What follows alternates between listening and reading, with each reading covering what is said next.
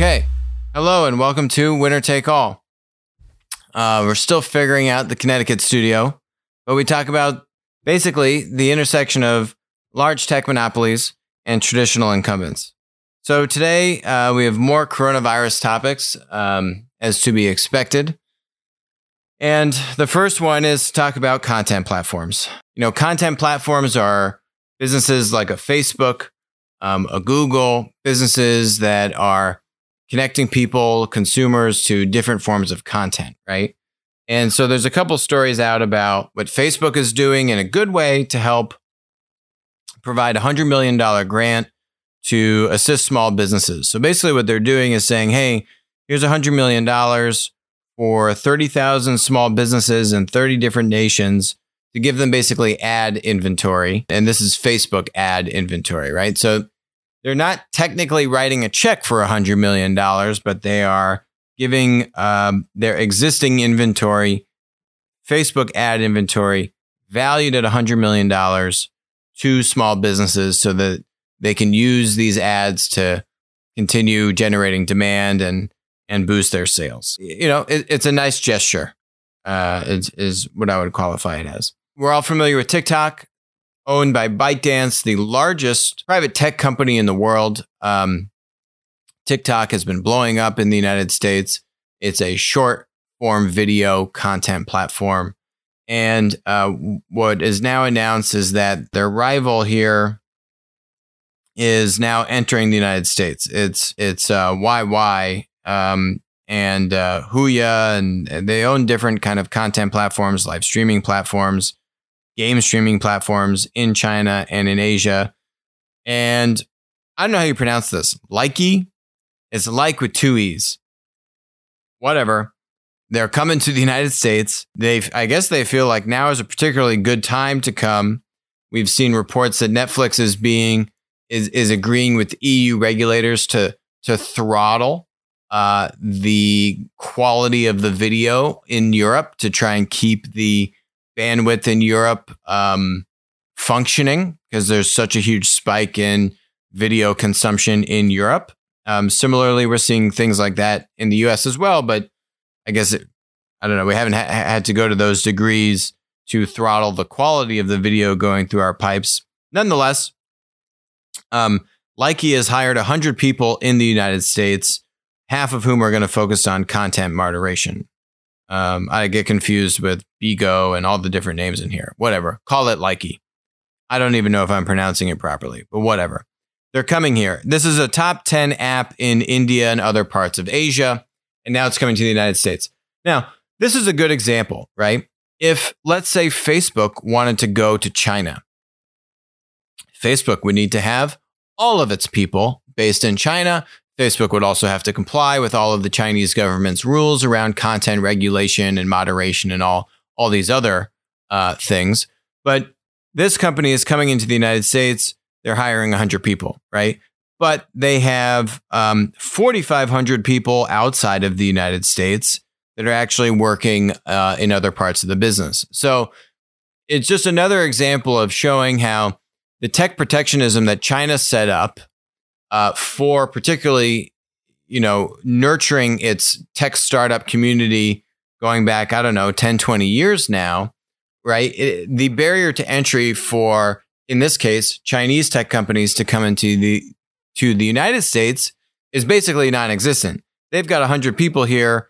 Um, I, content moderation aren't very high paying jobs, right? I guarantee you the engineering, the product development, all of that is still based over in Asia and not in the US, right? Same thing with TikTok. You know, there are some jobs here, but you don't have anywhere near the level of uh, mandates, protectionism that China puts on US tech companies when trying to enter the Chinese market. You basically have none of that when Chinese companies want to come into the United States. Now, this is a free and open market and so on and so forth and all these other kinds of things. But you do have to ask yourself um, if we would like a fair playing field on both sides of the spectrum, you know, is a heightened degree of rules and constraints appropriate for Chinese tech companies coming to, into the United States, just from a wanting a fair playing field standpoint, A.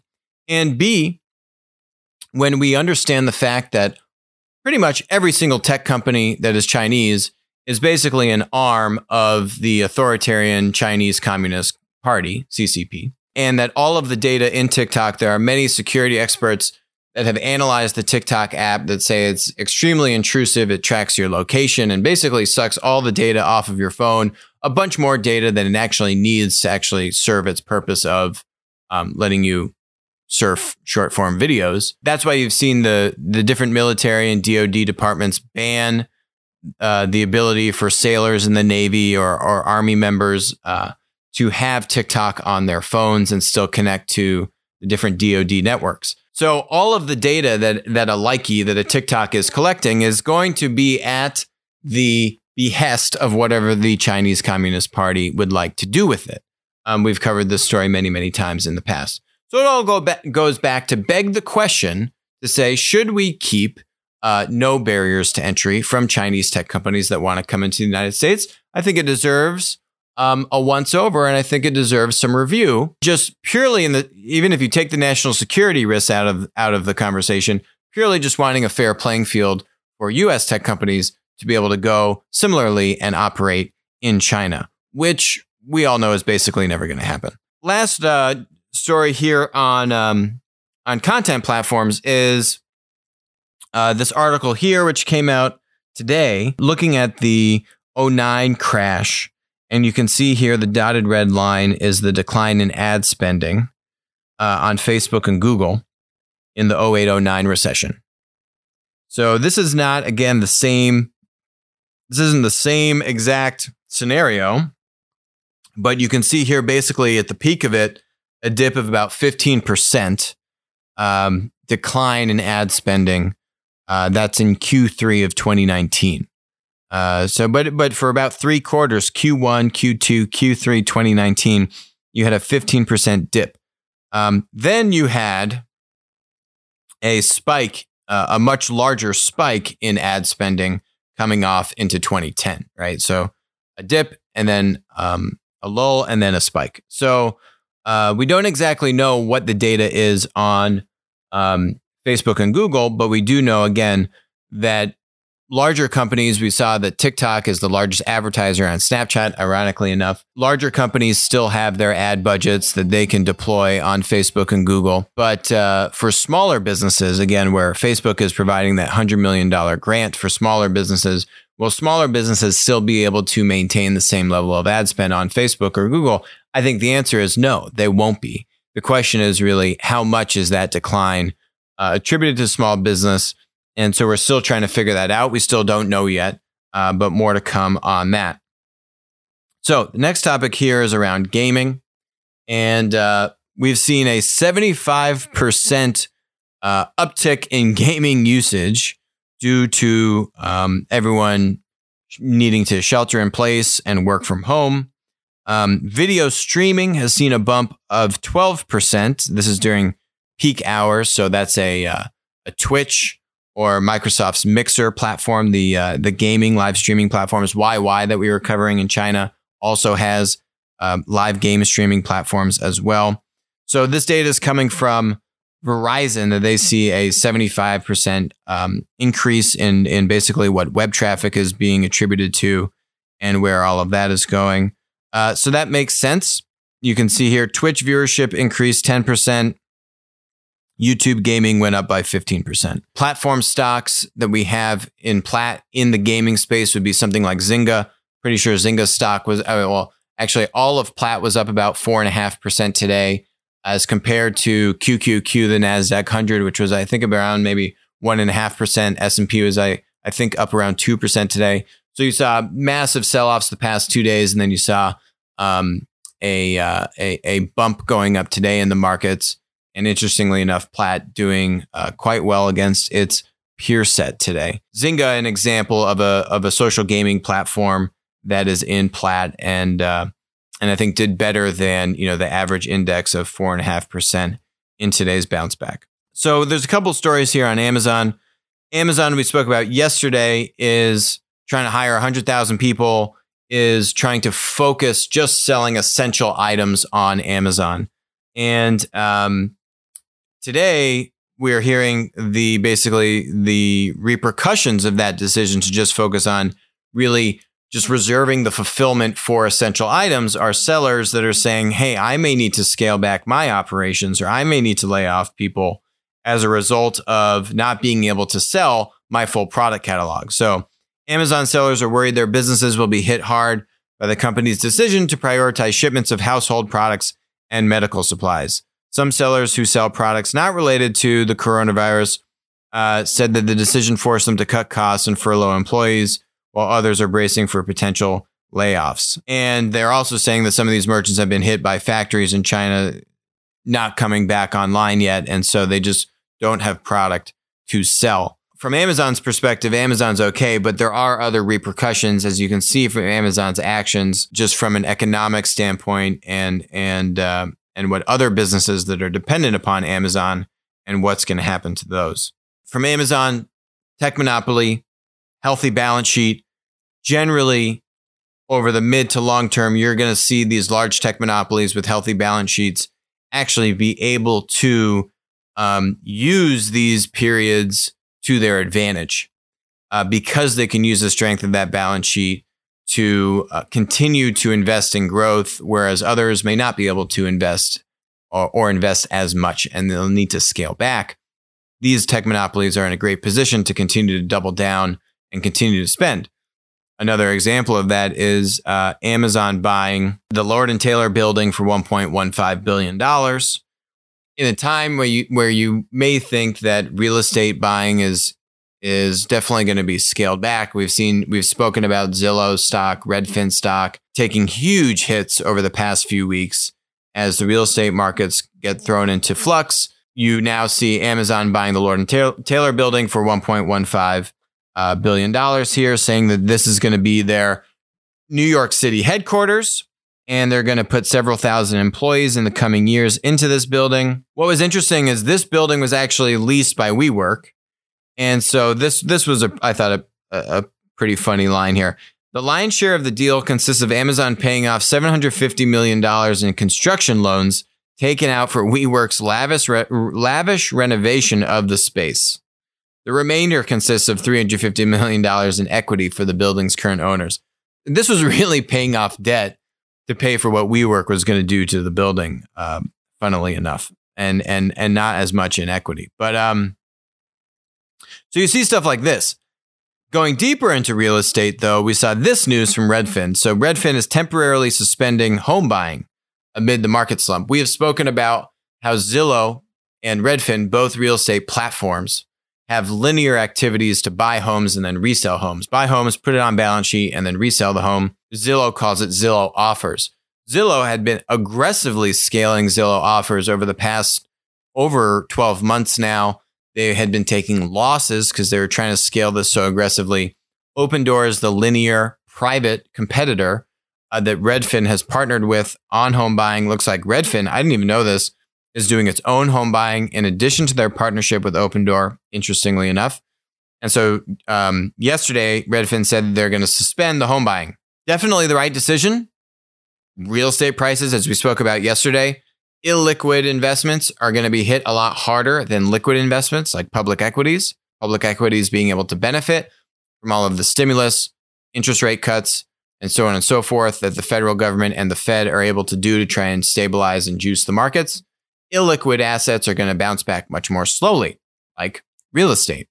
So these companies, yes, if you're buying in a handful of the hottest metropolitan markets, those real estate markets are much more fluid and much more liquid.